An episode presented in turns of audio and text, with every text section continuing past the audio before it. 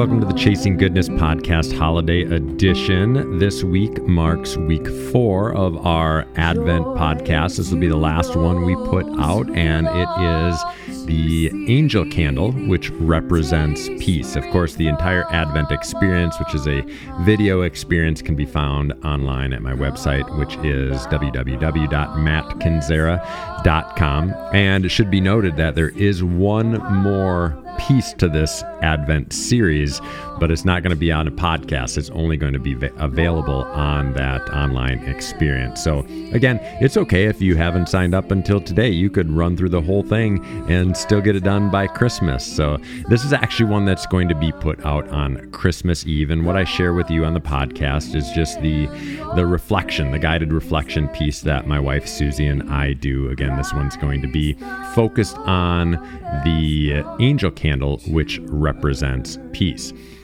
Another reminder is the book Bring It Home is available. I think you could maybe, maybe if you ordered it today, you could get it before Christmas.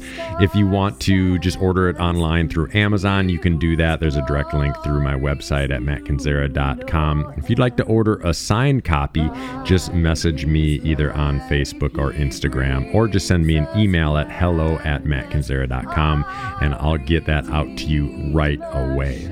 But with no further ado, enjoy week four of our Advent series on the angel candle, which represents peace.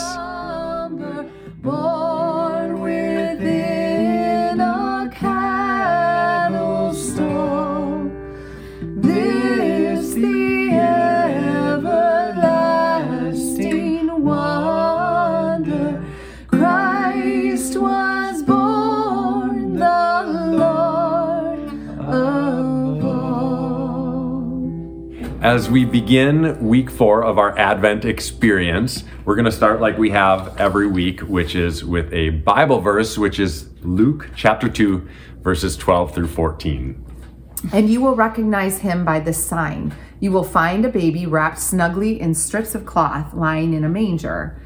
Suddenly, the angel was joined by a vast host of others, the armies of heaven, praising God and saying, Glory to God in the highest heaven, and peace on earth to those with whom God is pleased. So the the common thread with all of the Christmas story, if you look at like all of the main parts of the Christmas story, there's one common thread, and that's the angels. Angels. That's the angels. Angels. They show up everywhere. They're it's awesome. amazing. And up to this point, like up to this point in the history of faith, I guess we would call it in the Bible, the angels represent warriors. Yeah, they were constantly in battle. They were large and in charge. One of my favorite verses um, came out of like the like the book of Daniel, and it said, "Daniel, man of high esteem." The angel approached Daniel and he said, God has heard your prayer since day one, but we've been battling in the heavens. We've been battling in these realms that you can't see. So we've heard your prayer, but we've had to take care of business. So I when I think of the angels, I think, gosh, they are battling for us. They are protecting God's, you know, dominion, like all of that. So Yeah, so like this this image of angels as being these soft, cuddly little creatures is not the biblical image of angels. No. But the amazing thing that happens in the Christmas narrative, in the Christmas story, is they go from being these warrior beings, all that, and that's literally how we see them all throughout the Old Testament, to suddenly being these beings that are bringing a message of peace that Jesus is being born. So that's why this week when we think about, hey, this is the angel candle, this should be something spectacular. This should be, we talked about, it should be joy, it should be whatever. But it's peace because suddenly the angels went from being warriors to becoming messengers of peace. Do you think they like tiptoed in because they were like, we got to talk about a baby? I pro- and they're like their swords are clinking with their armor and stuff. They're like, no, So awkward. oh my god. Now I can after just imagine that. Like really, like these huge beings. Like, okay, we gotta talk about a baby, so let's like and that's tone it down. That's likely why, in my mind, I'm assuming that's one of the reasons they had to tell everybody, like, don't be afraid, because I'm gathering their these pretty large. I know I'm imposing- huge. yeah, I know I'm pretty jacked up, and I've got like this sword and stuff, but it's gonna be fine. Yeah. Now, if we think about the Bible, in the very beginning of the Bible, when we hear the Garden of Eden, we have God being directly connected to humans and the humanity. And we really see that up to the time of Moses as well. You see God and Moses, you know, meeting together. At least on some level, we see that. And from that point forward, God is no longer directly connected to humanity. Mm-hmm. He's represented by a number of physical things. There's a time when he's represented by a pillar of cloud. There's a time when he's represented by what was known as the Ark of the Covenant, which is like a thing that they would carry around, like a chest that they would carry around. Later on, they build the temple, and then God is not right with them. God is in the innermost parts of that temple, and people can't go into that space. When a Jewish priest would go, like when the high priest would go into that space, they would actually tie a rope around his his leg because they would assume that he wouldn't live to make it out, and nobody could go in. If he died while he was in there, pull him out. nobody could go in after him because they weren't allowed to be that close to the presence of God, so that mm. they would literally pull him out. And I don't know if that ever happened, but they would actually do that. They would have to walk in there with a rope around their ankle, and so it's this this piece with the angels. They they represent this intermediate space, right? So in the beginning, God is connecting directly with humanity, and then there's this this rift between God and humanity, and what kind of fills in that rift Yeah. are the angels again because they're they're these warrior beings they're fighting for what is good and what is right and in so many ways they because that that gap we always talk about it that gap is represented by sin right so it's sin that separated us from god at that point the angels are filling in this gap as warriors and then ultimately the angels fill in that gap as the bringers of peace right? Right. They, they're bringing peace. And so they're still doing the same job, just suddenly they get to do it in a different way. I imagine like that meeting was a pretty exciting one for them. They're like, hey, you're still going to have the same position. We're just going to rearrange things a little bit. And now you get to like put down your swords and hang out with a baby, which would be, which would be all right with me. What are some ways, Matt, that you experience peace? You know, for me, you know, the the the easy answer for a person like me is to say I experience peace when I'm out in nature or something like that. And that's true, but as I've been thinking about this and thinking about some of our conversations, I know I can get like really worked up in my head about just about anything. And sometimes when that has to do with a relationship, whether that's between us or kids or friends, like I'll make these narratives in my mind. And what brings peace is when you actually have a real honest conversation. Like if we're having a mm-hmm. disagreement, hypothetically, we would never actually disagree. If we're in having a disagreement, what I'll do is I'll play things over in my head and I'll play them over and play it over, get upset, blame, whatever.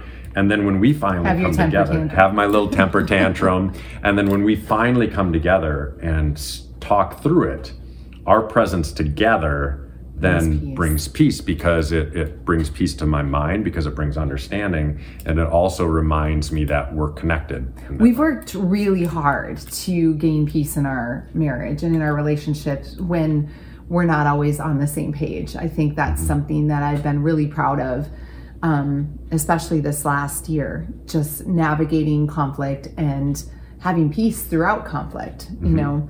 Um, which is a crazy idea, but that is one thing that we've really learned through these last couple of years Yeah. is that conflict isn't doesn't mean that peace is absent. You can actually have peace in the midst of that conflict if it's handled Right. well. And I was even thinking of that, like regarding other relationships or relationships with my kids. One of the most empowering things you can do for yourself to gain peace and perspective in a circumstance or a situation that seems challenging is to just kind of slow down a little bit and take time to sit in the circumstance and ask God for help. Like I was telling Matt, I didn't mean it for it to sound cheesy when we were talking about this topic, but I'm like, I find and experience peace when I release. And so I'm I've been a person typically that likes to like control environments and my picture windows of like how things will play itself out in my life and my career with our kids and how their lives will look. I've created p- these pictures that have brought me all kinds of challenges and grief. Because if it doesn't- it doesn't if it doesn't work out which most of the time it doesn't like like it's just brought hardship to me. And i was i was like this doesn't need to happen and i just need to like rearrange my thought process rearrange my pictures and actually just let god unfold what's going to unfold and so whenever i do have a picture and it doesn't go how I want it to go, I'll sit and I'll release it to God. And it is so amazing. Like the peace that transpires in that moment. And I'm just like, gosh, why didn't I do this yesterday? Right. When I was That's so struggling true. with this because God, He is so there, He's so present, and He just wants to bring peace to us. Like He's the Prince of Peace. And there are so many conversations in the Bible that talks about Jesus being the author of peace and The Prince of Peace, which we'll get to in just a little bit. yeah, like it's just so for me, it's just like spending time with God, or maybe just even closing my eyes for a few minutes and taking a few breaths and releasing my kids to Him, or my marriage to Him, or my work to Him. And then it's like, oh, this is what it feels like to be in paradise. You know, I can remember that. I can remember when we wrote our devotional, there was a time when everything felt so chaotic, and I just brought it to God, and it was almost like I closed my eyes and I was breathing in tropical air, and I was like on a beach. It felt like I was on a beach, and and I was like, what just happened? Like, that is amazing. So, Yeah. So what's similar about kind of both of our thoughts surrounding peace is when you're not feeling peace, when you're feeling strife, there's like this thing in between, mm-hmm. right? There's something that's getting in the way of that peace. And then when you come together, whether that's with each other or with God, that's when peace happens. And so Jesus comes to this earth and is called the Prince of Peace. And for so many years, I naturally assumed that meant that, okay, he's anti violence, which I think he absolutely was or that he's coming to, to bring people together, which I think he did. But I also think the reason that he's called the Prince of Peace had nothing to do with those things. It actually had to do with him erasing what was in between us and hmm. God, ultimately, right? So, what brings strife is when there's something in between. There's sin, there's hmm. struggle, there's That's strife, good. there's assumptions. And then when we come together or when we come together with God, it, it you know, brings peace. even And if we don't think alike, yeah, like even absolutely. agreeing to disagree can bring peace if you have the right mindset going in. Yeah. Like I'm not here to be right. I'm here to try to understand. Mm-hmm. Yeah. So we have that, you know, that disconnect with God, you know, throughout the entire Old Testament. Jesus is called the Prince of Peace, not because he's bringing in some sort of anti-violence rhetoric, although again he did, but because he's bringing us together with God. He's closing that gap ultimately, I love which that. is which is ultimately what brings peace. So there's no longer this gap between God and humanity because of Jesus. But here's maybe, and I think we're all like, we all celebrate that, that, and we'll all say hallelujah all day long to, to that reality, which is what's represented at Christmas time. The peace that some, the peace, the thing that sometimes we're not willing to consider See what you did. yeah, yeah. Well, the thing that sometimes we're not willing to consider is that that J- Jesus solved the problem between God and humanity. He didn't necessarily solve the problem between humanity and, Oh and ourselves. humanity? humanity and humanity, because there's still a lot of sin that is separating us from one another. Mm-hmm. And when I say that out loud, when I was when I was writing it down for the devotional, and I'm betting when I'm saying it out loud right now, there's people that come to your mind. That's what happened to me when I was writing that down. I was like, there's sin between me and other people in this world, and it's causing division between us. And I bet when I say that, you think about people in your life that you've been divided with because of sin. The easy thing to say is it's because of that other person's sin, but we all know that in any conflict, in any division, there's two parts of the story. Yeah. And I don't think, I mean, there's very rare circumstances where it's where it's a one-sided thing like if there's an abusive relationship or some of those types of things Right. of course that's one person's sin that's causing that divide but in most normal everyday divisions amongst human beings there's two sides and both are somewhat at fault you can talk to one person and find there's some fault here you could talk to the other person and find that fault when we again when we have disagreements, Well, there's not conflict if two people aren't involved. that's right. That's right. So- when we have disagreements, we always realize when it's said and done that both of us had something took, to do with I that. Had, I own this. Yeah, I yeah. own my part in this. And so, as we think about maybe people uh, that are in our lives, or you know, the older we are, maybe the more people that we can think of, it's it's really important that we take to heart this idea of Jesus being the Prince of Peace, because for sure we can think about this and think about the birth of Jesus and celebrate that closing of the gap between us and God. But if we really want to do something to honor Jesus and to honor his birth into this world, I don't think we should bring gold, frankincense, myrrh, or a sweet drum solo, even though that's a great idea, you know, drummer boy. Right. Yeah, we shouldn't do that. But the thing that's much more wonderful and beautiful that we can offer to God, that we can offer to Jesus, is to think about that person or those people in our lives that we have sin in our lives that has caused a rift between us and those other people. And what is it that we can do as we're heading into this new year? What can we do to consider closing that Right. gap? Here's a challenge. I work with a college ministry group um, about 20 minutes from where we live. And it was fascinating to me because there was a couple that was coming to that group, college age, and they were starting to embrace their future together and talk about marriage and all of that stuff, which is good. They've been dating, you know, so that's the next step. And the the couple was sharing how it's been really hard on them because their families are in disagreement because they're not a certain religious denomination anymore. They moved out from a certain denomination. It was a new season in their life and they were learning new things about God. And we've talked about this before. Matt and I have been a part of many different denominations. And you learn something beautiful from each of them. It's a part of your growing process. We both grew up Catholic, and then we moved into other places where we lead worship. We were at a Baptist church, a non denominational church, Lutheran, Presbyterian. Presbyterian. We've been in all, yeah, we've been in, I think, most that you can Check, be we're just in. checking them off the list as we go And we life. have talked about how we've learned something from each of those opportunities.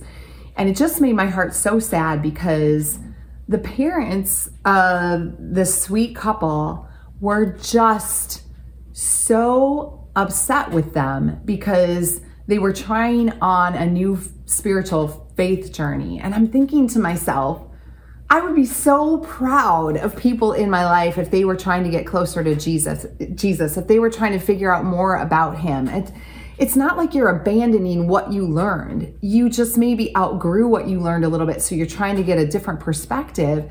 And I told this couple, I said, I'm so sorry that this is happening to you. What people should be thinking about is creating, you know, peace within those gaps where we are different, but we're still talking about the same thing. You know, really at the end of the day, the core of it is Jesus and what he brought. And it just made my heart sad because they were creating all of this division where there didn't need to be division. Like we're fighting over the wrong things right now. Like we're it's so crazy to me. So I was just encouraging them stay calm, stay in your peace because at some point they'll realize and they'll be grateful for where you're at in your journey. Absolutely. So, as we bring this to a close this Christmas Eve and we think about the candle of the, the angel's candle representing peace, be thankful for the peace that Jesus has brought to us and that that gap has been closed between God and humanity. And consider where we as human beings can close the gap between people who maybe used to be in our lives or people who are still in our lives that we're struggling with and what we can do to bring peace by closing that gap with them. Thanks again for listening. A very Merry Christmas to you and yours. If you missed any of the previous podcasts on Advent, just go back and check them out. And if you want a broader experience, again, it's not too late to jump online to get the whole Advent experience, which includes music, a video, guided reflection, and a downloadable devotional with questions for you to work through either by yourself or with your loved ones. As always, you can find me on social media on Facebook and on Instagram under Matt. Matt Kinzera. There's also a Facebook page for Chasing Goodness. But from the bottom of my heart, please have a very Merry Christmas, safe travels if you're going anywhere. I'm really looking forward to enjoying some time with my family, some time off. Next week, what I'm going to do with the podcast is I'm going to share with you the podcast from 2022 that was downloaded more than any other podcast this year. So I will send that out. So be looking for that. It was one that got lots of conversations going. And if you missed it the first time, you'll get another chance to listen to it next week. And then in January, we'll be back in full swing. Always in January. If you've been a listener for a while, you know one of the best things about the first podcast in January is there's going to be a new theme song. So you'll get to hear all about what's going to be coming up in the coming year. We're going to jump back into some interviews. I'm just really excited about what is to come. Again, have a very Merry Christmas, and until next time, let's continue chasing goodness together.